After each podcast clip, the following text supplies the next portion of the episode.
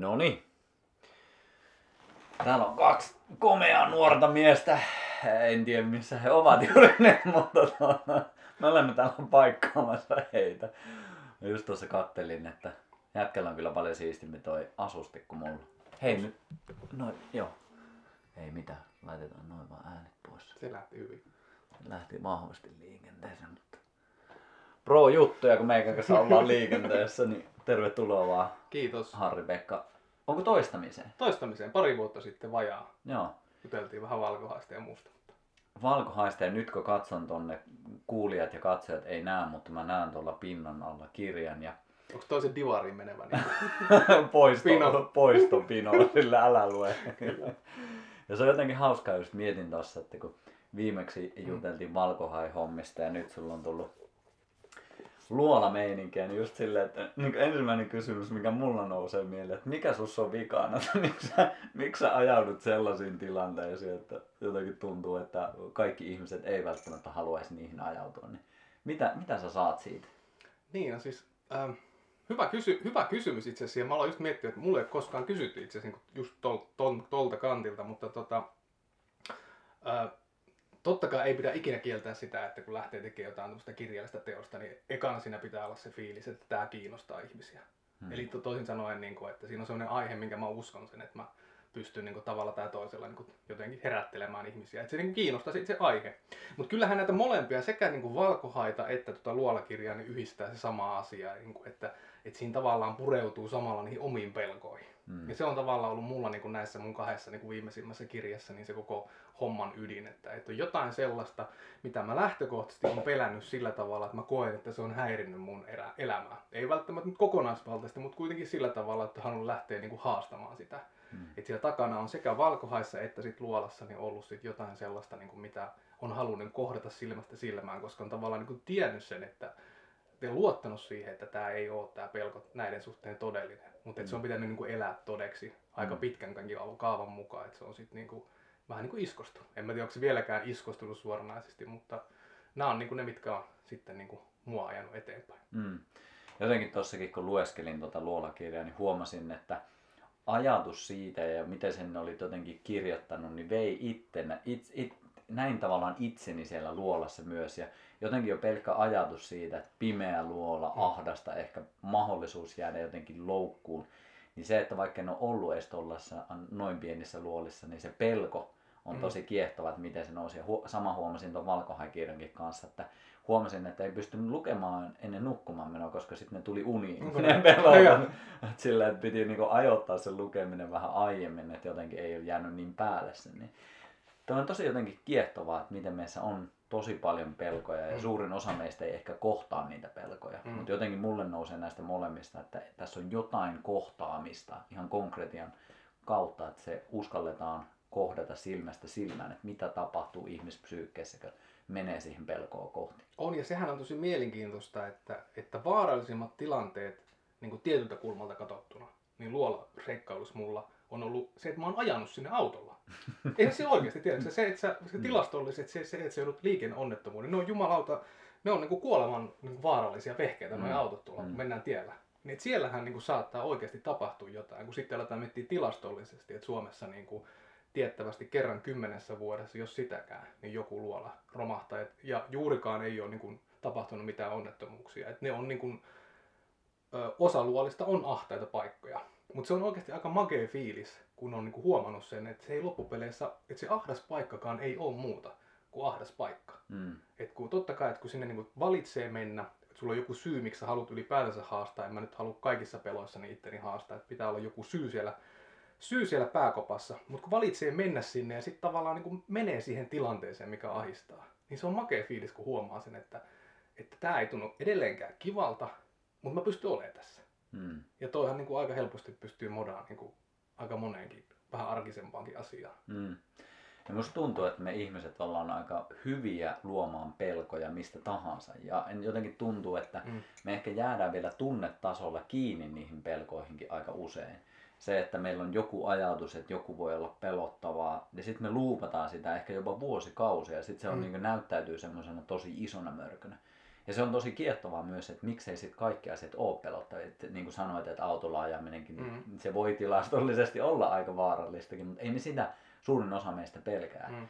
Et mikä on siinä se, että jotkut asiat me otetaan semmoisen niin oikein suurennuslasin alle ja luodaan sitä pelkoa melkein joka päivä? No siis tosi hyvä kysymys, koska tota, mä itse lähestyn sitä niin kuin tarina, tarinan näkökulmasta käsin. Mm. Että valkohaisessa oli jotenkin hirveän selkeää, että populaarikulttuuri on luonut niin kuin valkohaista tappajahaiden ja muiden myötä niin yhden ikonisimman pedon maailman pedoista. Ja se on muokannut niin hirveästi ihmisten, ihmisten tota, ää, mielikuvita, mielikuvitusta ja mielikuvaa. Että jos sulle toitetaan kerta, toitotetaan kerta toisesta jälkeen jotain, että joku on vaarallista ja et, et, et, et, tätä sun pitää välttää. Tulee se sitten kotoa, perheen parista, mikä on tietenkin yksi väkevimmistä, että sä saat omilta vanhemmilta sellaista kuvaa, tai sitten yhteiskunnalta. Niin kyllähän siis aika harva meistä on immuuni sille, että jos sulle mm. oikeasti koko ajan toitotetaan, että näin tämä on, niin että sä pystyt niin kuin kylmäpäisesti vaan niin kuin toteamaan, että ei se nyt ihan näin mustavalkoinen asia ole. Mm. Ja ahtaessa paikassa ja luolissa onko se sama asia, että, että mulla itselläni on sen tyyppisiä kokemuksia lapsuudesta aika paljonkin, missä on niin kuin varoiteltu nimenomaan tuonne luoliin menemistä. Ja itse asiassa aikuisinakin edelleenkin niin on ihmisiä, ketkä ei pysty käsittämään sitä, että miten sä niin kuin haluat, miksi sä haluat mennä tuollaiseen vaaralliseen paikkaan. Mm. Vaikka juurikin niin kuin, No näitä esimerkkejä vaikka kuinka paljon, että se, että sä omistat koirankin, niin on tavallaan, on, tai ei tavallaan, vaan mm. tilastollisesti vaarallisempaa. Puhumattakaan, että, että sä oot vaikka parisuhteessa. Kotona tapahtuu niin kuin järkyttävä määrä tota, parisuhdeväkivaltaa, mitkä niin kuin, mm. johtaa vieläkin vakavampiin seurauksiin. Sen sijaan, että sä meet tuommoiseen luolaan, mikä on ollut tuhansia, ehkä jopa kymmeniä tuhansia vuosia paikallaan. Ja joo, se on ahdas paikka, mutta jos sä sinne mahdut, niin se ei ole muuta kuin se ahdas paikka. Niin mua kiehtoo tavallaan se, että, että kuinka sellaiset asiat, mitkä meitä pelottaa tosi paljon, niin loppupeleissä niin se pelko onkin se tarina, mikä me luodaan siihen ympärille. Mm. Ja tätähän nyt on aika houkuttelevaa tietenkin tässä ajassa niin kuin modata aika moneenkin mm. eri suuntaan. Mm. Joo, ja tuntuu, että ollaan, jos miettii viimeistä pareikin vuotta, niin aika mm. paljonkin mm. näitä elementtejä pyöritelty. Ja huomannut itsekin sen, että, että pakko ottaa tietyllä tavalla myös omat rajat huomioon siinä, että kuinka paljon ottaa vaikka sisään sitä jatkuvaa pelottelua tai mm. uhittelua tai tietyllä tavalla sellaista, missä ehkä koko ajan keskitytään johonkin epäkohtaan. Ja en sano sitä, että epäkohtia eikö olisi hyvä katsoa välillä, mm. mutta se, että, että jos sitä koko ajan vaan luuppaa sitä niin epäkohtaa, niin helposti se maailma värittyy sit sen mukaisesti, että tämä nyt on ainoastaan tämä kulma tässä. Ja sitten ehkä unohtuu se, että siinä on niin paljon muutakin, ja jotenkin tosi kiehtovaa ainakin itse miettiä sitä, että kuinka paljon sieltä lapsuudesta meille tulee sitä, että niin itsekin tein kylmäaltistusta, missä mekin käytiin mm. avannossa tuossa äsken, niin jotenkin kuin moni meistä on kuullut se, että älä vaan palelluta itse, että sitten mm. tulee pissatauti. Että sitten se on niin välitön seuraus jostain asiasta sen sijaan, että katsoisi, että no onko se ihan oikeasti sitten näin, että olisikohan siinä, kuuluskohan siihen kokonaisuuteen vähän muutakin. Niin jotenkin tuntuu, että jos sen pelon, tämä on vaan mun fiilis, ei pakko olla samaa mieltä, mutta jos sen pelon antaa määrittää, niin sitten helposti me ei välttämättä kohdata sitä, ja sitten se näyttäytyy semmoisena ylisuurena mm. peikkona, mm. joka todellisuudessa saattaa olla sitten se varjo siitä, vaan yksi neljäsosa tyyliin siitä koko koosta. Se Vähän on... vertauskuvalle, mutta en tiedä saitko mitään. Siis joo, joo, se on, mm. kyllä mä uskon ihan samaan kanssa. Ja sitten niin kuin, totta kai siis, että on asioita, mitkä on niin kuin tosia. Et, et, mm. et mun mielestä sekin on, se, se, on sitten taas, kun joskus kuulee kanssa sitä, tai siis mun mielestä se on semmoista niinku aivopiereskelyä sitten taas, että jos niinku lähdetään siitä, että kaikilla on oma tarina, ja et tavallaan että on joitain asioita, on, mitkä tavallaan on tosia, ja sille ei vaan mm. niinku, tavallaan niinku, voi mitään. Mutta, mutta mua itteeni kiehtoo tosi paljon tota, niin ton historioitsija, ton Yuval Noah Hararin niin kuin, äh, tää niin kuin tarina, tar, tai hänen kirjansa tarina yli. Eli se, että et, niin kuin loppupeleissä kaikki meidän ympärillä, siis kaikki, niin on tarinaa. Mm. Eli toisin sanoen, kun sä menet tuonne kauppaan ja sä annat sen, sen paperirahan sen takia, että siitä, että saat itsellesi ruokaa, mitä ilman sä et pysy hengissä, niin se toimii niin pitkään, kun me ollaan so, meillä on yhteinen sopimus sen kauppiaan kanssa, mm. että tämä rahakappale on niin kuin jonkun arvoinen. Niin tota, tämä niin kuin, tää niin kuin, tota, jalkautuu tosi moneen suuntaan. Ja mun mielestä niin kuin yksi suunta just nimenomaan on se, että et, et jotenkin nähdään esimerkiksi, esimerkkinä vaikka luolat, että luolat on niin kuin vaarallisia paikkoja. Et meillä on niin kuin eri aikakausina tietenkin eri syistä niin on luolia, niin kuin pel- tai on peloteltu lapsia niin kuin menemästä sinne luoliin. Että mm. on puhuttu, että siellä on jotain pahoja henkiä tai on puhuttu, että siellä on ryöväreitä tai jotain muuta vastaavaa. Mutta että on, on luotu sitä semmoista tietynlaista illuusiota jostain.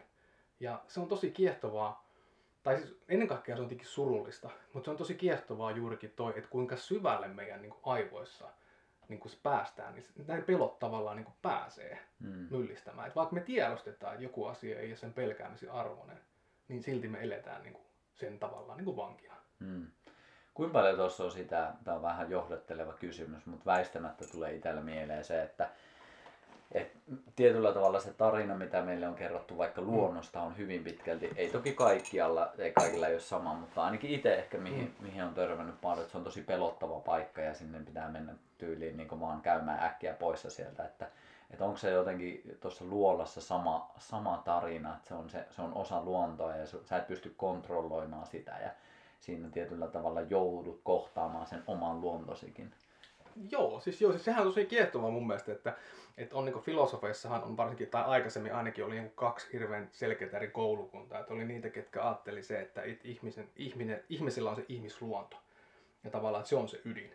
Ja sitten taas toinen koulukunta ajatteli, että se, että se kulttuuri on luonut sen ihmisen niin kuin ytimen tietyllä tapaa. Että nämä tavallaan joskus ehkä vähän toisiaan tota, vastaan sotinut, mutta mä näen, että varsinkin tänä päivänä niin kulkee hyvinkin, hyvinkin tavan niin lomittajia käsikädessä keskenään kauniisti soljuen. Niin tota, mikä sun kysymys on? Nyt mä, mulla tuli blackout. Mietin vaan sitä, että niin se tarina, että me ollaan luonnosta erkaannuttu ja Just se näin. luonto on pelottava, niin se jotenkin, näkyykö se sitten tuossa luolassa erityisesti, kun se on vielä, vielä jotenkin menee sinne luontoon ja sä et pysty niin kontrolloimaan sitä. Siis näkyy, koska sehän on täysin turvaton paikka. Et me- Metsähän lähtökohtaisesti meille on, niin kuin, jos aletaan miettiä evoluutiokehitystä, niin sehän on meille turvaton paikka.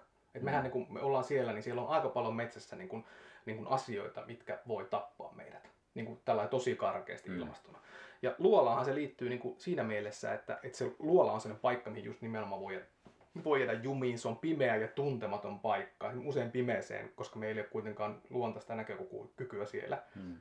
niin myös niin kuin usein mielletään, että siellä on jotain vaarallista ja halutaan välttää se. Ja, ja just niin nimenomaan ne uhkakuvat siitä, että, että mitä jos jotain tapahtuu, niin kyllä tota, siihen kiteytyy ihan hirveän paljon tällaista. Hmm. Ja kyllä mä siis totta kai mun mielestä ihan perus niin kuin metsässäkin, niin onhan meillä on äärimmäisen paljon vielä tänä päivänä Suomessakin ihmisiä. No äärimmäisen paljon on vaikka liian vahva kuva, mutta paljon ihmisiä, ketkä pelkää metsään menemistä vaikka yksin. Hmm. Välttää sitä, koska se tuntuu turvattomalta paikalta. Hmm. Ja se on myös jotenkin tosi hauskaa, että sit se, mikä mielletään metsäksi, Mm. niin se on ihmisen luoma alue usein, että Kyllä. siellä menee ne lenkkipolut ensi- ja kyllä, kanssa, ja kyllä. että siellä on niinku tyyliin ne polut on täytetty jollain, missä ihmisen on hyvä kävellä ja silti Mm. sen monesti pelottaa mennä sinne. Että se, on, se on hämmentävää. Mutta siis toi on tosi mielenkiintoista, koska tota, mulla itsellähän ää, tuo kirjan kol, vi- viime niin kuin loppuosassa, niin mähän päätin viettää kolme päivää ja kolme yötä luolassa. Se oli mun vakaa aikomus, että siellä oli tuolla Hautvuoressa semmoinen luola, tota, niin missä se oli mahdollista.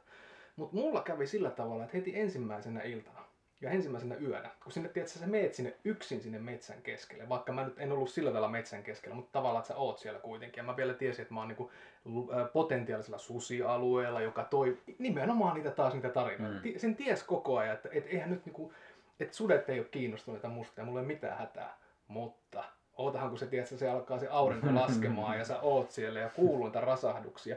Niin se on jännä huomata, että miten se oma semmoinen, että on se sitten elonjäämisviettiä Hmm. vai sekoitettuna niihin tarinoihin, niin ne alkaa herää. Et mullahan kävi sillä, että mä olin semmoisessa niinku pienessä onkalossa, missä mun piti nukkua, niin, niin mitä pidemmälle kello kulki, niin sitä parempia tekosyitä mä sain itselleni, että okei mun ei kannata täällä. Mä menen tonne vuoren päälle, Mm. että siellä on parempi olla. Ja, tota, niin, sitten mä olin siellä vuoren päälläkin, mutta et, et, mulla oli niin turvaton ja levoton olo niin kun läpi sen yön, Hmm. että tota, mä tein lopulta sitten sen päätöksen, että mä poistuin sieltä kesken kaiken. Ja tämän kaiken ja mitä sitten kävi, niin sen voi lukea kirjasta. Tadää! niin, tota, niin löytyy kirjakaupoista ja Hyvä äänikirjapalveluista. kirja on muuten. Oikein. Niin, tota, niin, ähm, kiitos. Niin, tota, mutta että tavallaan, että mulle tuli tosi yllätyksenä itselle, tai sanotaan näin, että jäi housut nilkois kiinni siitä just nimenomaan, että kuinka voimakkaita ne pelkotilat on, kun ne tulee. Hmm. Kun onhan mäkin nyt, kun mä oon sitten tuolla pörrännyt eri paikoissa, niin tavallaan on tullut se illuusio, että on, on, on, on jonkinlainen luolamies, että mä, mä pärjään paremmin kuin keskivertoihminen noissa. Mutta sitten niinku huomaakin siinä vaiheessa, kun, et, et, et kuinka niinku voimakas se on se semmoinen vietti niinku, tavallaan olla turvassa. Mm. Ja siinä vaiheessa mulla itselläni se, se, niinku, se iso ää, ajuri, mikä tavallaan ratkaisi sen, tai, tai sanotaan näin, mikä paljastui siinä vaiheessa, kun yön pikkutunteena se, se pelko niin kuin oli niin kuin koko kehossa, pimeä metsä ja kaikki äänet, ja, niin oli se, että mä en pystynyt löytämään mun sille reissulle syvempää merkitystä. Mm. Eli toisin sanoen siinä vaiheessa mä niin hiffasin sen, että, että mä oon täällä nyt sen takia, että mä oon mainostanut somessa ja mä haluan tästä kirjaa jonkun luvun. Ja, ja mutta siis tiedätkö, sirkustemppua. Joo, joo. Niin sitten kun siihen tulee nuo pelot ympärille ja sulle ei ole mitään mistä ottaa kiinni, Mm.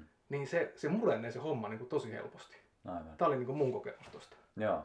Joo, ja se on hyvin samankaltainen kokemus kuin itse äh, aikoinaan, kun menin eka kerta. Olin toki telttailu useamman kerran niin kuin muiden kanssa, Mm. mutta sitten kun meni eka kertaa yksin ja just tiesi, että okei, täällä on, niin kuin, täällä on eläimiä ja sitten just oli vielä sellainen alue, missä on karhujakin jonkin verran mm. nähty silloin tällöin, niin se, että niinku just silloin kun sitä valoa on ja on siinä tietoisessa mielessä, että se ei mulla ole mitään hätää tässä, että niinku homma on täysin hanskassa. Mm. Mutta sitten kun se pimeys tulee ja sitten sä alat vaipumaan semmoiseen unimaiseen tilaan, mutta sä pysyt silti tosi valppaana ja sit alkaa niitä pelkoja tulla, että "Ei, mikä toi ääni oli, oliko se, se, oliko se karhu ja sitten pitää mennä katsoa ja niinku sitä ruokkii koko ajan myös sitä pelkoa sillä Mm. omalla toiminnallaan ja pysymällä koko ajan valppaana, koska just ei löydä sitä turvaa siitä hetkestä.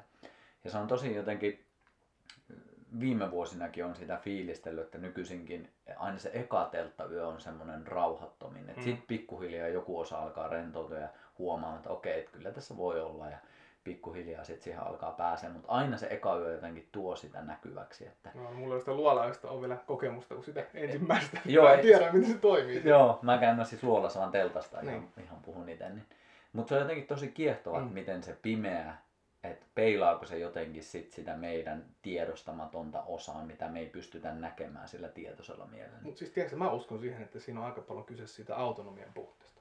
Siis mm. Tiedätkö, se sama, mistä me, me ei nyt tänään todennäköisesti ulkopolitiikasta sen enempää puhuta, mutta sama, mistä tänään kun, kuin käytiin avannossa, niin parilla sanalla puhuttiin.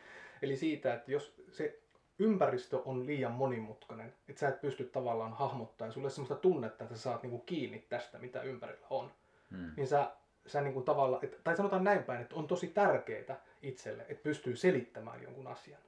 Niin samalla tavalla siellä metsässäkin, niin kun yhtäkkiä se tilanne ei ole enää, että kun se on valosa, niin se on mun hallussa. Mm. Kun siellä on valo päällä, niin se on va- valo, valo Mm. päällä metsässä, eli kun valosan aikaa, niin se tilanne on enemmän tai vähemmän mun hallussa vielä. Mutta kun pimeä tulee, niin viedään sellaisia elementtejä pois, varsinkin kun ollaan jossain luola kallio ympäristössä, missä se ympäristökin on niin kuin pimeällä oikeasti vaarallinen, siis sillä ihan, että sä voit niin kuin tippua tai, tai tota, niin, loukata itsesi. Niin, niin siitä lähtee se autonomian tunne. Eli Mm. toisin sanoen, siinä on aika paljon tekijöitä, että sä oot jonkun muun armoilla siinä. Ja se on asia, mikä on mun nähdäkseni niin kuin tosi vaikea hyväksyä. Mm. Tai siis niin kuin sen kanssa elää. Ja mä lasken tämän ihan saman, että tämä toimii ihan samalla tavalla esimerkiksi niin kuin ihmissuhteissakin. Että niin pitkään kun sä koet sen, että, että otetaan vaikka ihmissuhteiden kuningaslaji parisuhde.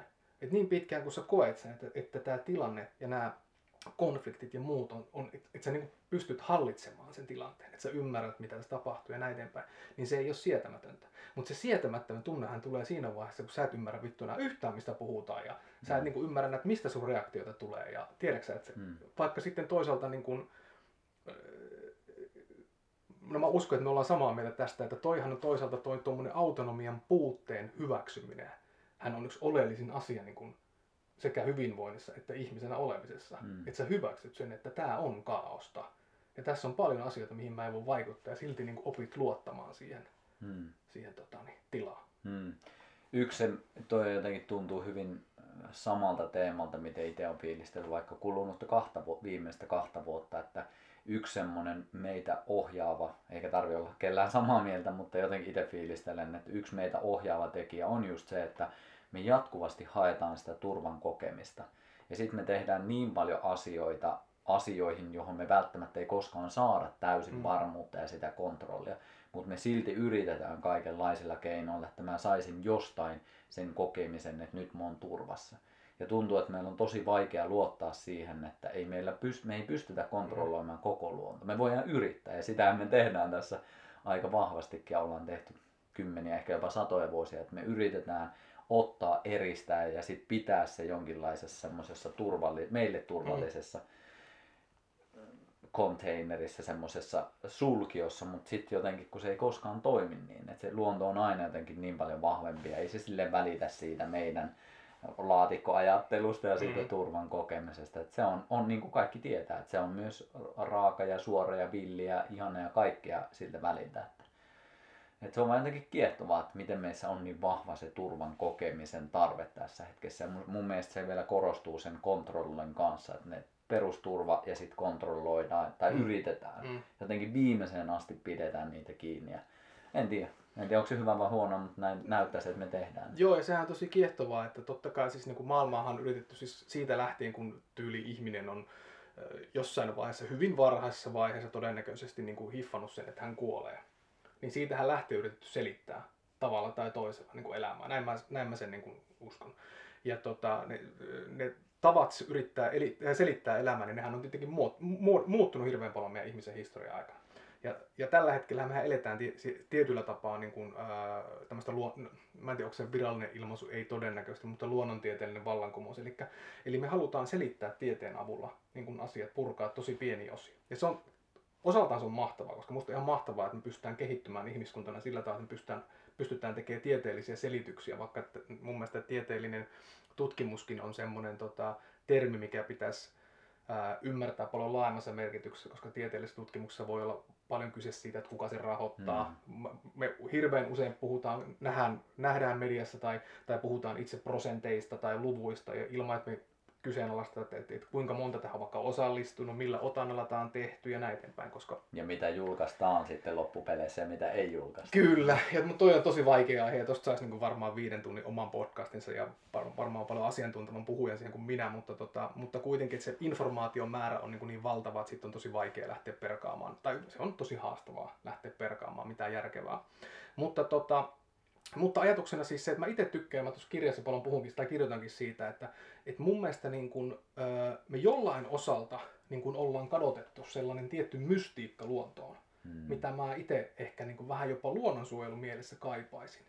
Että, että aikaisemmin kun luonto on nähty, tai sanotaan näinpä, että, että että vaikka ollaan hyvin valistuneita niin kuin luonnonsuojelusta ja ilmastonmuutoksesta ja muusta tänä päivänä, ja, ja kyllä sen eteen tehdään valtavasti töitä, niin silti kuitenkin luonnostahan on tullut meillä aika pitkälti hyödyke. Hmm. Ja sitä katsotaan sen hyödyke, että miten me saadaan säilytettyä nämä kaikki sillä että me saadaan nämä hyödykkeet silti jostain. Ja toi on mun mielestä se ongelmallinen niin kuin lähestymistapa siihen. Ja en sano, että se välttämättä on niin kuin, äh, tai ei, ei ole niin suoraa syy- ja seuraussuhdetta. Mutta joskus aikaisemmin taas, kun luonto nähtiin enemmän niin kuin mystisenä ja enemmän tämmöisen animalistisen maailmankuvan mukaan, että, että, että kasveilla ja puilla ja eläimillä oli oma sielu ja tavallaan jopa vähän pelättiin ja kunnioitettiin, niin se suhtautuminen oli hirveän erityyppistä. Hmm. Tosin tässäkin mä tykkään jotenkin siitä koska ei, mulla itselläni ei ole olemassa niin kuin vankkumatonta tietoa, että näin tämä niin kuin menee, niin mä tykkään vähän kyseenalaistaa tätäkin, että mun mielestä on ihan tervetullutta, me paljon puhutaan metsästä ja keräilijöistä ja verrataan, että me ollaan niin kuin pohjimmiltaan metsästä ja keräilijöitä ja vähän niin kuin ihannoidaankin sitä, niin mun mielestä sekin on ihan tärkeä näkökanta pohtia, että kuinka paljon metsästä ja keräilijät vaikka tietoisesti niin kuin, äh, tavallaan niin kuin metsästi metsää tyhjäksi, voisiko näin sanoa. Hmm. Että mikä sitten on niin kuin, se, että mikä on niin kuin oikeasti luonnollista meitä ja mikä taas sitten niin kuin ei, niin on mun mielestä aivan äärimmäisen vaikea kysymys. Hmm. Mutta se on ihan selvä juttu, että jos katsotaan tällä hetkellä, että miten me tätä planeettaa niin kuin raiskataan ja, ja ei tarvi lähteä kun katsoa, mennä, mennä tuonne tota, kaupan lihahyllylle, missä mäkin päivittäin on, no melkein päivittäin, ja katsoa, että mistä ne tulee turvallisesti vakuumiin pakattuna ne lihat ja miten se homma toimii, niin onhan tämä nyt ihan päin helvettiä niin kuin tämä hmm. homma oli jo pidemmän aikaa ja kyllähän se niin kuin kaikki tiedostaa. Hmm. Mutta ongelma on se, että meidän pitää ne hyödykkeet saada. Koska meidän järjestelmä toimii tämän tyyppisesti, niin ei voida vetää sitä hätäjarrua sillä tavalla kuin tarvittaisiin. Hmm. Ja se on jotenkin mun älytön juttu, että, että, että lähes kaikki tiedostaa sen, että me ollaan tällä hetkellä sellaisessa tilanteessa, että meidän pitäisi niin kuin tehdä tä, siis ihan täyskäännös. Se tuntuu jotenkin naivilta sanoa, mutta näin se on. Ja silti me jotenkin pohditaan isossa kuvassa, että mikä on se välttämätön. Hmm. Et nyt mitä pitä... voidaan vähiten Niin, eihän nyt pitäisi tehdä välttämätöntä. Nythän pitäisi Jumalalta laittaa ne kaikki. Siis nythän pitäisi niin kuin kääriä ne hihat ja laittaa kaikki. Et mä jotenkin ennen tota, tota niin kuin pandemiaa mä jotenkin ajattelin hirveän pessimistisesti jopa sitä, että mä ajattelin, että ei tämä ei tää tule niin kuin ikinä tavallaan niin kuin par- Mm. paranemaan tämä asia. Että tää, niin kuin me mennään kohti seinää, that's it. Et ei mulla ei käynyt mielessäkään, että, että, että ihmiset vaikka lopettaisi lentämisen. Mutta että et niin kuin, myös hyviä asioita mä uskon, että niin tämmöiset pandemiat tuo mukanaan. Niin vaikka yksi on se, että, että se osoitti sen, että kun tulee seinä vastaan, niin me pystytään ihmiskuntana myös tekemään todella isoja ja radikaaleja ratkaisuja. Että peruspessimisti taas sanoisi tähän näin, että mutta kuinka pitkään ne sitten säilyy, mutta, mutta mm. ehkä tässä nyt ihan hyvä kans niin valita se, että, että ainakin tuossa ajanjaksossa niin me ollaan pystytty tekemään sellaisia ratkaisuja hyvin nopeassa aikasyklissä, mitä meidän pitäisi tehdä tästä eteenkin päin. Mm. Mutta ehkä se avainkysymys on just se, että pystytäänkö ja suostutaanko me tekemään niitä ilman tällaista niin kuin konkreettista pakkoa. Mm. Koska siis tämä korona, niin sehän oli hirveän erityyppinen pakkotilanne kuin vaikka ilmastonmuutos. Kaikki me ollaan niin kuin, tavallaan se on, niin kuin, se on, se on yksi vässähtäneimmistä sanoista ilmastonmuutos tänä päivänä. Se ei herätä hirveän monessa yhtään mitään, koska siitä on puhuttu niin paljon. Mm. Ja se on tosi pelottavaa, että me ollaan totuttu siihen, että, että näistä puhutaan ja totta kai olen huolissaan, mutta, mutta, mutta elämä jatkuu ja tänään pitää käydä kaupassa ja oma elämä ja näin eteenpäin. Mm. Joo, siinä oli kyllä niin paljon, että tuli monta, monta ajatusta mieleen, mutta toi on mun mielestä tosi kiehtovaa, että miten paljon on just siitä puhuttu, että, että meillä pitäisi kollektiivisesti juurikin löytää semmoinen yhteinen halu tehdä asioita ja Mm. ehkä ei ole ollut sellaista yhteistä halua esimerkiksi siihen, että, että me säilytettäisiin niitä tärkeitä monimuotoisia luonnonalueita, joita vielä nyt on olemassa, jotka Mm. ei ole enää vaikka viiden tai kymmenen vuoden päästä olemassa. Ja sitten kun tulee tuommoinen äh, tietyllä tavalla sitä jälleen kerran sitä perusturvaa ja sitä kontrollia häilyttävä tai äh, heiluttava Mm. asia, niin kuin pandemia, niin sitten se näyttää kuitenkin just ton, että me pystytään halutessamme laittamaan fokus samaan asiaan, koko maapallo tietyllä tavalla. Että miten iso jotenkin potentiaali siinä on siihen, että vitsikö me saataisiin vielä sellaisiin asioihin, että me oikeasti sitten tehtäisiin niitä muutoksia Mm. esimerkiksi vaikka siihen luontoon liittyen, että ne sitten edesauttaisi sitä, että sitä luontoa olisi vaikka meidänkin lapsille, jotka on nyt varttumassa Mm. tuolla. Ja jotenkin tuntuu, että, että se mitä sä tuossa alussa sanoit, että juurikin se, että jos meillä ei ole mitään syvempää kunnioitusta sitä kohtaan, että se on pelkkiä numeroita tai se on pelkkää talousmetsää tai se on pelkkää just sitä hyödykeajattelua, että miten nyt mä nyt hyödyn siitä. Ja mikä niin sama hyötyhän näkyy ihan meidän terveystyyppienkin ajattelussa just Mm. siinä, että kuinka pitkään minulla pitää olla metsässä, että saan kortisolitasoni niin alennettua. Että se on kaikki siihen niin itseeni keskittyvää, että miten minä hyödyn tosta. Ja sitten on jotenkin tosi kiehtovaa, että miten suomalaisessakin kulttuurissa on vaikka pyynti, on pyyntikulttuuri. Mm. Eli kun me lähdetään pyytämään jotain, niin mieti sitä sanaa. Me ei lähdetä ottamaan, me lähdetään pyytämään. Ja jotenkin tosi kiehtovaa, että miten me saataisiin tuotua sitä, sä puhuit mystiikasta, mä jotenkin ehkä itse sanotan sitä, että miten me saadaan sitä yhteyttä vahvistettua siihen, että se luonto on osa meitä, me ollaan osa sitä. Ja jos meillä ei tuolla ole hyvin asiat, niin tosi vaikea meillä on täällä niin sit, jon- jonkun pisteen jälkeen niin meillä loppuu On. se hyvinvointi tästä. Ja tossahan se haaste on se, että, että kukaanhan ei uskalla sitä ääneen tietenkään sanoa, mutta että noihan on höpö, höpö juttuja. Ei, mutta siis noihan on höpö, höpö juttuja, tiedätkö? Että siis mä tarkoitan tällä sitä, että paljon puhutaan vaikka vastuullisuudesta tänä päivänä yritysmaailmassa. Hmm. Ja on todella tärkeää, että sä viestit. Se Ukrainan tilanne on erittäin hyvä esimerkki, että joka ikinen firma, joka yhtään osaa ajatella liiketoimintaa, on irtisanoutunut kaikista Venäjään liittyvistä liiketoimista. Hmm. Ja on todella tärkeää pystyä viestiä siitä. Ja kaikki kunnia näille firmoille, minun mielestä se on oikein. Kuinka moni valvoo sitä, että nämä oikeasti tulee tekemään sillä tavalla. Hmm. Mä epäilen, että se voi olla aika vaikeaa ylipäätänsäkään. Ja tota, että ajatuksena just nimenomaan se, että, että me niin kuin, että tämä tuntuu aina niin jotenkin vähän naivilta, se, tai naivilta ajatella tällä tavalla, mutta mä en niin kuin vaan pääse siitä, että näinhän se on. Että tämä meidän talouskasvuun perus- perustuva järjestelmä, niin kaikkihan me tiedetään, että se ei niin kuin toimi Hmm. Tämä, tämä menee nyt, niin kuin, että tämä on niin kuin todella vaikea saada toimimaan sillä tavalla, että tämä maapallon kantokyky kestää. Mutta koska me ollaan rakennettu tämä tämän päälle, niin millä sä sen niin tosta vaan muutat niin sanotusti. Hmm. Eli on tosi vaikea keksiä järkeviä ratkaisuja, vaikka totta kai esimerkiksi kiertotalouden ja, ja biodiversiteetin niin kuin ratkaisemiseksi esimerkiksi markkinapolitiikan avulla niin tehdään, tehdään töitä ja niin kuin ihan äärimmäisen hienoa tulevaisuustyötä niin kuin tehdään eri tota, niin yritys, tai siis tehdään niin kuin liike-elämässä ja politiikassakin, mutta, tota, mutta ehkä sillä niin kuin isossa kuvassa se ongelma on just se, että meillä on paska tarina, mihin me ollaan päätetty uskoa. Mihin me uskotaan? Mikä on se No, mutta, tarina? ei, mutta mä tarkoitan juurikin toi, että, että toi, niin kuin toi talouskasvu ja Mm. mm. just niin kuin nimenomaan se, että me ollaan rakennettu meidän hyvinvointi niin kuin sellaisen varaan, Mm. mm. mikä oikeasti niin kuin vie sitä pohjaa siltä hyvinvoinnilta. Hmm.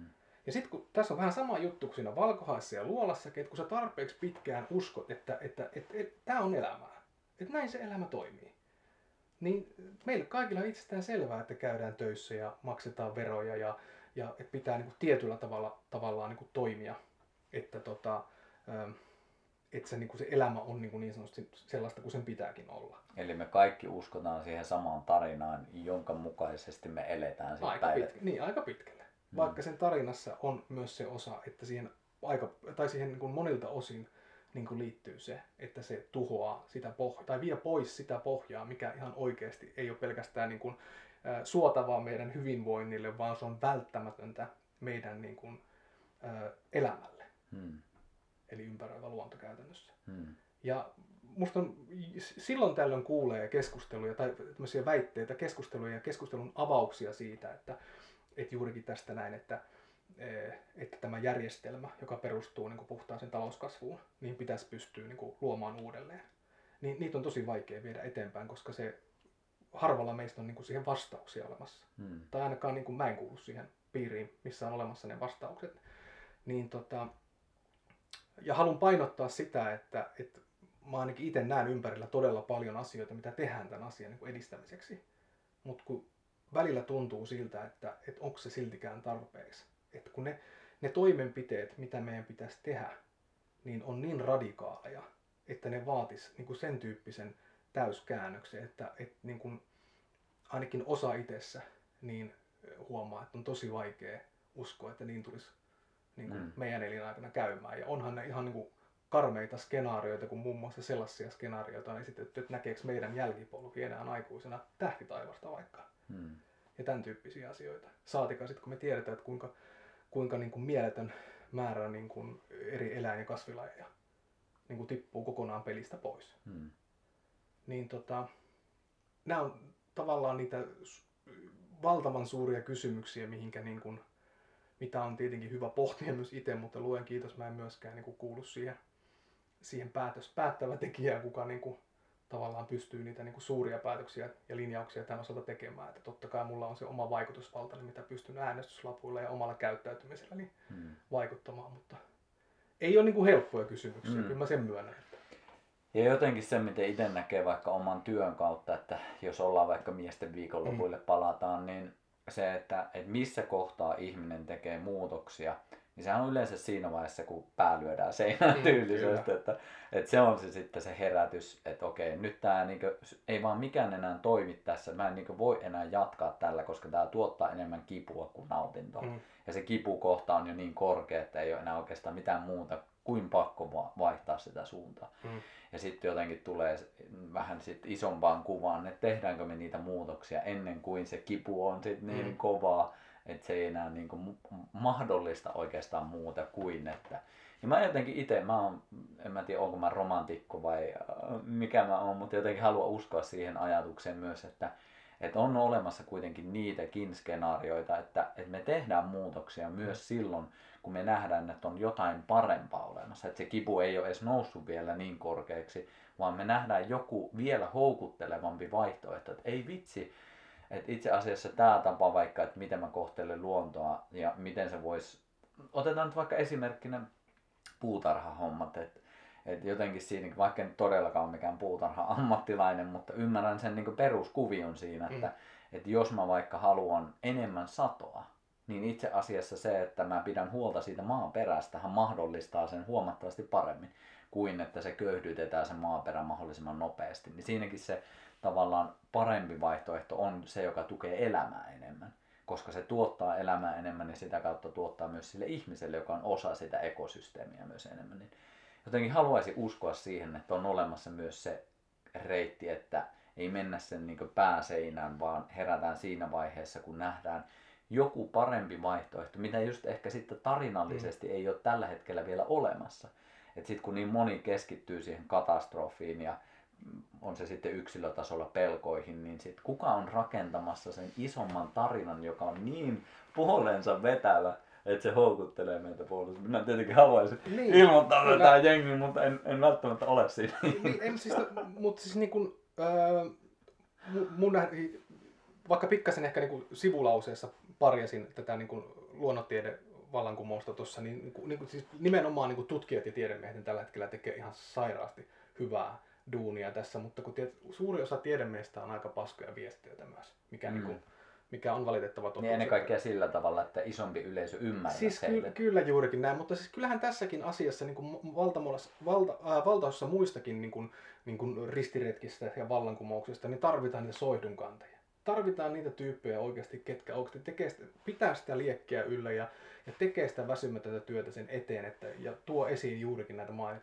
mainitsemia asioita. Hmm. Että tota, tai näin mä sen näen, että on hirveän vaikea keksiä niin kuin muunlaista, muunlaista lähestymistapaa ainakaan täältä niin kuin maanpinna, tai se maan matosella hmm. näkökannalta katsottuna. Karjalohja sohvalta hu- hu- huudellen. Täältä on hyvä. Näin se, näin se, näin se tehdään. Meikä edes kuvissa näköjään ollut puoleen tuntia, ei se, ei se mitään. No niin.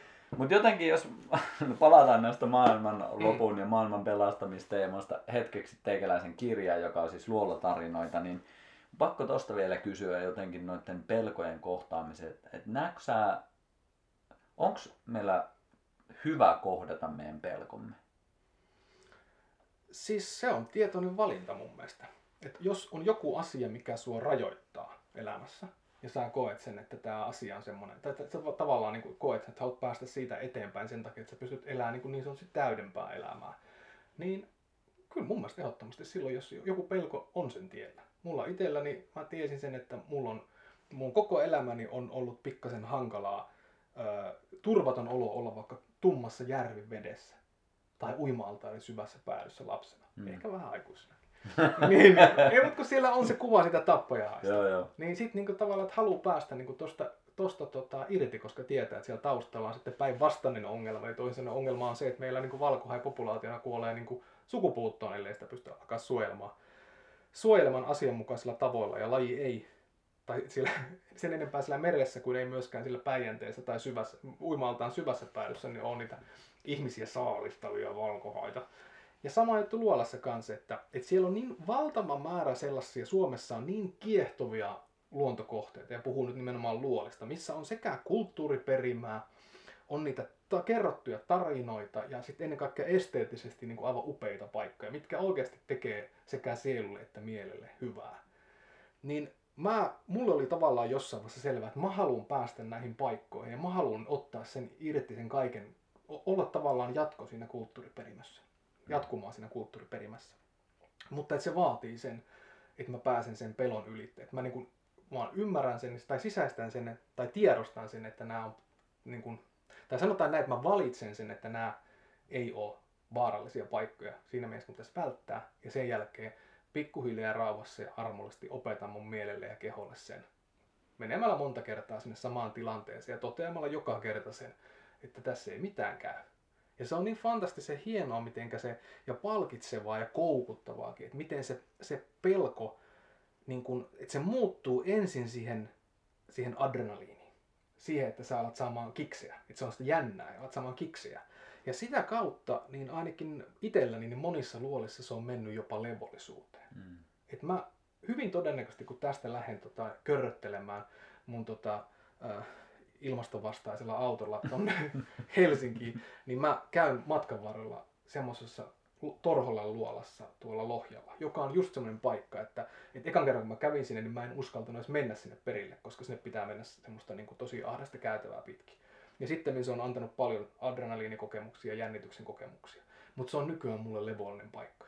Mä ihan rauha, mä, mä nautin siitä hiljaisuudesta, mä nautin siitä, semmoista yksinolon tunteesta, kun mä menen semmoiseen paikkaan, että siellä ei todennäköisesti niin kuin ketään muuta ole kuin minä.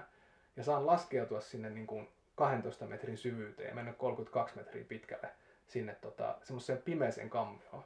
Jos mä laitan sen otsalampun pois ja mä jään sinne istuskelemaan pohjalla ja vesi tippuu jostain ja, ja se tavallaan on tosi autenttinen se ympäristö. Niin, niin joo, mä, mä käyttäisin jopa niin kuin pyhä sanaa. Että ne on semmoisia py, pyhiä hetkiä Mm. itselle, missä saa levähtää ja olla. Ja mikä on mahtavinta, niin on se, että kun sä oot tollaisissa paikoissa, varsinkin jossain, missä sä et välttämättä ole niin monta kertaa ollut, niin miten läsnä sä oot siellä. Mm. Se onko se kylmä vesi, mistä sä tykkäät puhua ja käyttää esimerkkinä. Kun Mm. sä meet sinne kylmään veteen tai ahtaisen luolaan, niin et sä paljon mieti duunijuttuja tai, Mm. tai ihmissuhdejuttuja tai muuta, vaan sä mietit koko ajan sitä, että, että mikä sun seuraava, mietit, oot, oot läsnä siinä sun sen hetkissä hengenvedossa. Ja se ainoa se, mitä mietit, että mihin sä laitat seuraavaksi käden, Mm. mihin sä tästä menet. Ja se on tosi palkitsevaa. Ja monta kertaa miettinytkin, että varmaan niin kuin, niin kuin se, että monilla ihmisillä on esimerkiksi kamppaluurheilulajeihin ja, ja tämmöisiin vastaaviin niin kuin, ö, luonnossa tapahtumiin ekstriimikokemuksiin niin on vetoa, niin on se, että meillä on niin jäätävä määrä niitä ärsykkeitä joka päivä arjessa, niin ne läsnäolon kokemukset jää puuttumaan. Vaikka se on niin kuin, osaltaan se läsnäolon kokemus on just se, mikä niin kuin kirkastaa niitä puolia meillä ihmisenä olemisessa, mitkä on niin kuin niitä merkityksellisiä sekä meille itselle että meidän elonjäämisen kannalta myös. Niin se, se on tosi virkistävää. Mm. Ja samalla myös niin kuin osaltaan surullista, että sitä pitää niin kuin tavallaan, ähm, tai sanotaan näin, että, että jos se tulee ainoastaan sellaisissa ekstriimikokemuksissa. Mm. Mutta siihen se niin kuin perustuu. Mm. Niin ja jotenkin itse näen, että kun me eletään sellaista aikaa, että me ollaan niin paljon sisätiloissa, ollaan niin paljon Mm. älylaitteiden kanssa siellä mielessä, Mm. me mielen kautta käydään just erilaisia skenaarioita ja Mm. sitten just tollanenkin voisin kuvitella, että siinä on niin vahvasti myös se kehollisuus läsnä, että se tuo sit silleen niin ihan eri mausteen siihen koko päivään. Ja sitten jos miettii sitä meidän historiaa, että me ollaan totuttu myös siihen, että Mm. siellä on niitä kokemuksia, että, että ne syke nousee ja me silti pystytään toimimaan, että me ei Kyllä. lamaannuta, vaan me löydetään se voimavara. Niin ainakin itse koen, että, että on se tapa mikä tahansa, joka saa sen kokemuksen, että hei mä oon elossa, mulla on keho, tää toimii, mä pystyn reagoimaan näihin haasteisiin, niin miten Mm. voimaannuttavaa se on kuitenkin sitten ihmiselle, joka tykkää sitten näprätä Mm. myös puhelinta.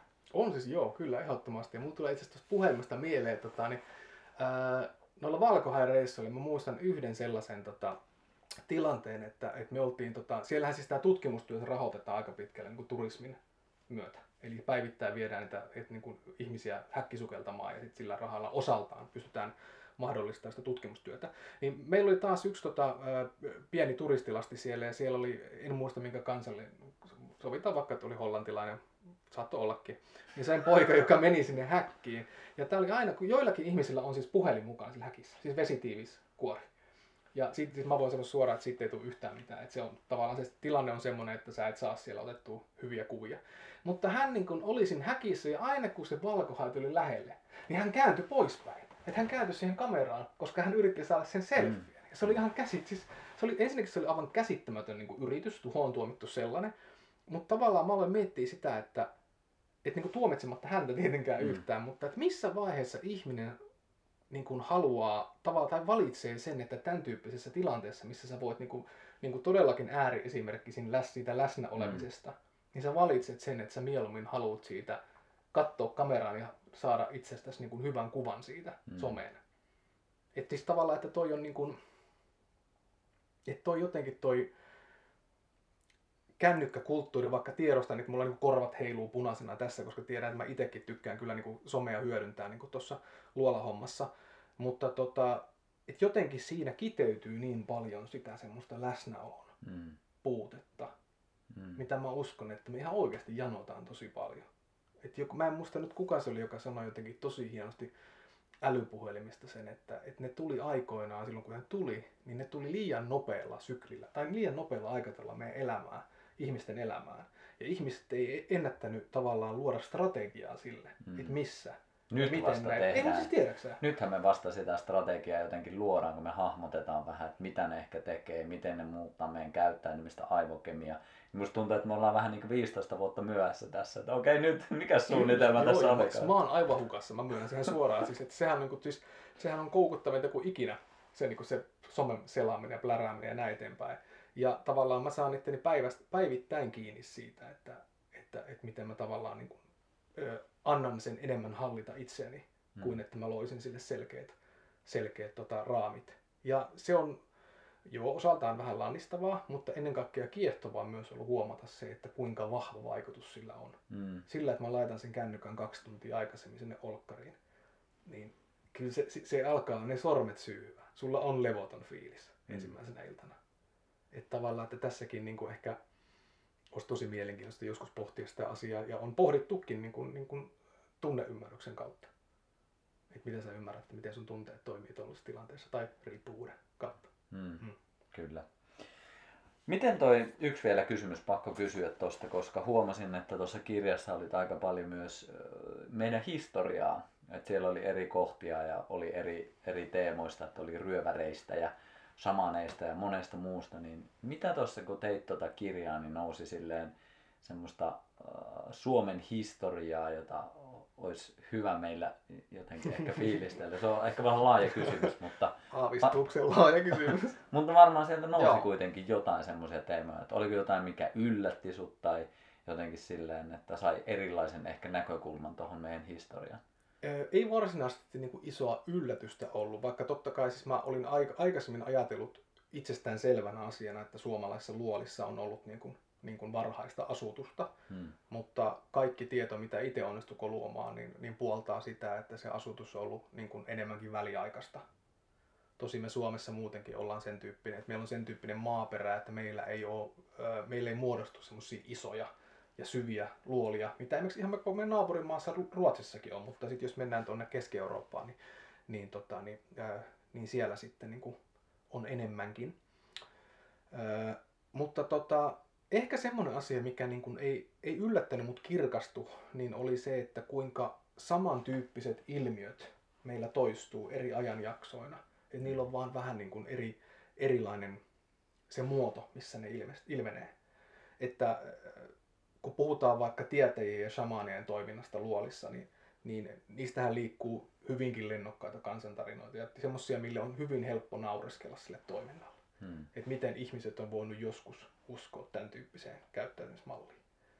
Vaikka sitten samalla, niin just mistä me puhuttiin aikaisemmin, että, tota, että tänä päivänä me käyttäydytään ihan samantyyppisesti, mutta eri tarinoita kohtaan. Hmm.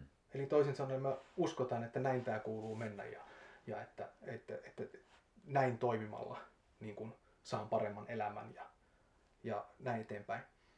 Että tavallaan niin kun, äh, ehkä se tuo semmoista tietynlaista niin kun nöyryyttä sen historiankin tutkimiseen siinä mielessä, kun on usein helppo ehkä ajatella sitä, että menneessä, e, e, joskus vuosisatoja sitten ihmisillä ei ollut sellaista tietoisuutta kuin Hmm. nykyään. Esimerkiksi vaikka noita roviot, joita kirjassa vähän sivutaankin, niin, niin on hyvä esimerkki siitä, että on aivan käsittämäntä niin kuin tänä päivänä miettiä sitä, että, tai tuntuu käsittämältä miettiä, että sinä, siihen aikaan niin lapset saattoi ilmiantaa vanhempia ja mitenkä se voi, mitenkä oli mahdollista, että se jotenkin niin kuin eskaloitu sellaiseksi niin kuin käsittämättömäksi ihmis kautta naisvihaksi Hmm. sen tota, niin, noita vaino. Mutta vaikka meillä ei niin tuollaista noin groteskia esimerkkiä niin kuin suoranaisesti tänä päivänä ole, niin näen kuitenkin se, että ihan samalla tavalla tänäkin päivänä, niin me uskotaan niihin tämän ajan tarinoihin.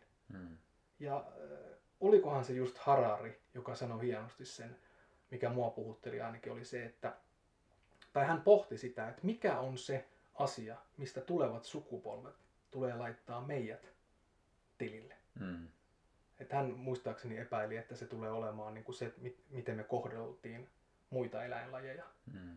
Mutta että tota, et ehkä vähän samaan aj- ajatukseen mä, mä tykkään, niin kuin, että mä tota, yhden, ää, yhden jääkiekko, jääkiekon liikajoukkueen urheilutoimenjohtajan kanssa puhuin taannoin. Ja ää, heidän tota, ää, joukkue kynti silloin tosi pahassa tappioputkessa. Eli onnistumista ei ollut tullut pitkiin aikoihin.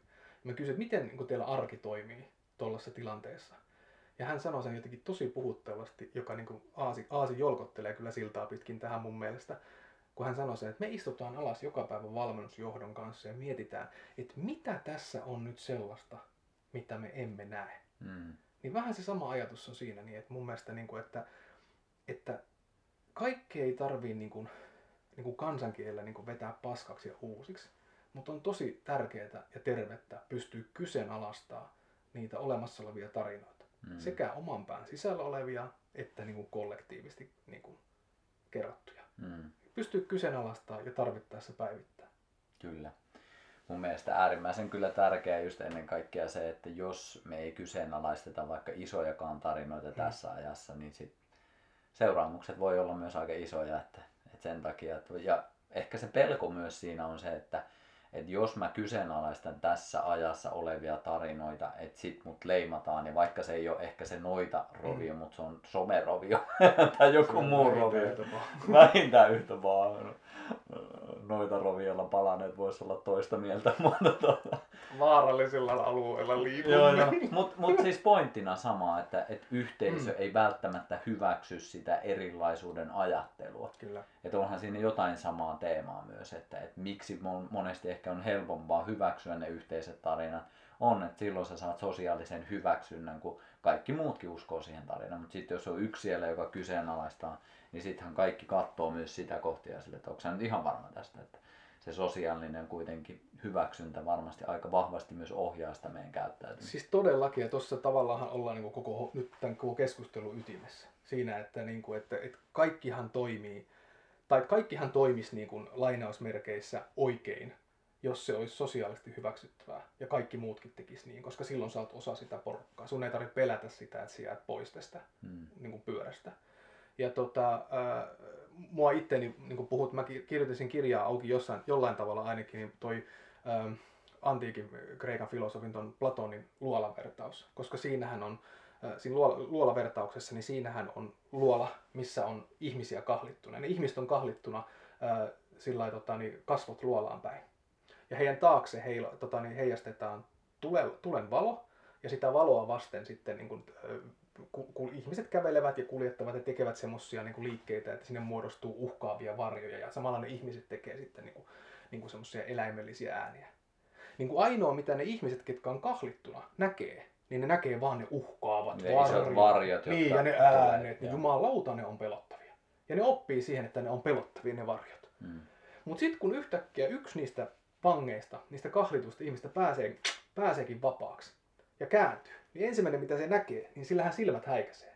Se näkee jotain uutta, mutta se ei pysty käsittämään sitä vielä, koska se on oppinut siihen vanhaan tarinaan ja se totuus, niin kuin se on liian tavallaan, se häikäisee mm. liikaa. Mm. Mutta jossain vaiheessa, kun ihminen pääsee sitten pois sieltä luolasta, niin sillä alkaa silmät tottuu siihen valoon, eli siihen uuteen totuuteen, jolloin se alkaa ymmärtää, että, tota, että, niin kuin, että tämä onkin totta. Että tämä, että tämä aikaisempi ei ollutkaan totta, että, vaan että tässä on niin kuin uusi, uusi niin sanotusti niin kuin level hmm. tässä, niin kuin on, tässä niin kuin, tota, niin, tämän hetken totuudessa tai maailmankuvassa. Ja sitten tässä on se hauska jatkumo on se, että, että jos se ihminen palaa takaisin sinne luolaan ja kertoo niille kavereille, ketkä mm. on edelleen siellä, mm. että tiedättekö jätkät mitä, että tämä ei ole näitä, nämä on kauhean pelottavia nuo varjot. Mm. Niin ne muuthan niin kuin, käskee se pitämään suunsa kiinni. Mm. Eihän ne sitä usko koska heille se varjo on edelleen totuus, Kyllä. jonka he näkee. Ja Kyllä. tämä toinen kaveri, joka on nähnyt sen, että siellä on vaan tuli ja heijaste, niin he ei pysty samaistumaan siihen tarinaan, Kyllä. koska heillä ei ole sitä näkemystä siitä. Juurikin näin. Ja sitten kuten sanottua, niin kyllähän se sosiaalisen niin kuin hylkäämisen pelko on meissä niin paljon läsnä, hmm. että aika harvassa on ne ihmiset, ja mä uskon kyllä, että jokaisella tavallaan tulee jossain vaiheessa se raja vastaan. Et aika harvassa on ne ihmiset, ketkä oikeasti niin kuin suostuu laittaa sen oman sosiaalisen asemansa alttiiksi. Meillä a- paljon puhutaan niin kuin, niin kuin rohkeista ihmisistä, mutta mä, mä näen, että hirveän usein siinäkin on, ja tämä ei ole mitenkään niin kuin pois siitä rohkeudesta, mutta siinä hirveän usein niissäkin on taustalla se, että siellä on se tietty porukka. Todellakin. Ja sä, ihan selkeästi. Niin, että sä tavallaan, että et sä et, niin kuin, et, ethän niin kuin sillä tavalla niin sosiaalisesti laita itseensä alttiiksi siinä. Kyllä. Mutta... Kaikki nuo vastakkaisetkin näkemykset, niin siellähän on yleensä sit myös ne samankaltaiset ihmiset, jotka mm. näkee sen totuuden samalla tavalla. Että sieltähän saadaan tosi paljon mm. ylistystä. Mm. Että vaikka sitä kritiikkiä saadaan toiselta puolelta, mutta siellä on ihan sama sosiaalinen hyväksyntä taustalla kuitenkin. Että mm. Aika harva vetää sellaista yksin polkua, että kyllä siellä on ne hurraajat. On, ja sehän on siis olemassa. elon jäämistähän se on. Kyllä. Siis tehdään, niin kuin jos mietitään, jos mennään metsästä ja keräilijä arkeen, niin eihän me tuolla yksin meillä ollut mitään saumaa pärjätä tuolla niin sitten vaan pitää olla osa porukkaa. Kyllä. Koska, niin. Ja siistiä, että Kyllä. päästään tälleen Karjalojan sohvallakin pallottelemaan teemoja. Ja Nämä on ratkaistu nyt nämä teemat. Nämä on ratkaistu ja maailma on pelastettu ja huomiselle on uusi tarina, jonka voit lukea luolla tarinoista. Oikeasti tosi hyvä kirja. En hehkuta sitä seksi, siksi, että oot, koen sut ystäväkseni, vaan oikeasti tykkäsin tosi paljon. Ja jotenkin toi, että, että luonto ja sitten se oma peilaus oman pelon kautta ja sitten kuitenkin sen isomman kuvan nivominen siitä omasta ymmärryksestä, niin mun mielestä tosi siistiä kyllä. Ja kiitos Kiva kirjasta ja Kiva kuulla. kiitos tästä, että pääsit jakamaan ajatuksia. Ja haluatko sä, jos ihmiset haluaa seurata jostain, niin luolla tarinoita löytyy ainakin IGstä. Joo, no siis IGstä löytyy luolatarinoita. Se voi pistää seuranta, jos haluaa. Ja tota, niin, kyllä mä Facebookissa ja LinkedInissäkin suht aktiivinen on, mutta vähän eri asioista. Mutta käykää hakee kirja. Se voi myös kuunnella äänikirjapalveluista, jos haluaa. Ja kirjailijat ei hyödy siitä juuri mitään, mutta te hyödytte. Niin. Let's go! Joten, käykää hakemassa kirja. Tässä on sen takia, tässä on paljon kuvia. Teikäläisen kaljukin siellä näyttäytyy, niin jo sen takia niin ehdottomasti Niin, nyt, on, nyt, nyt, nyt, nyt on tämä uskottavuuspipu päässä, että Joo, joo. kyllä. Mutta mahtavaa tästä. Ka- Kiitos. Kaikkea hyvää sulle ja kirjalle ja ihmisille, jotka jaksoitte kuunnella näitä ajatuksia. Niin aurinko paistaa ainakin täällä. Nyt lähdetään ulos ja nautitaan siitä jäljellä olevasta luonnosta, joka selviää odottaa tänään. Kaikkea hyvää. No niin, Moikka! morjes.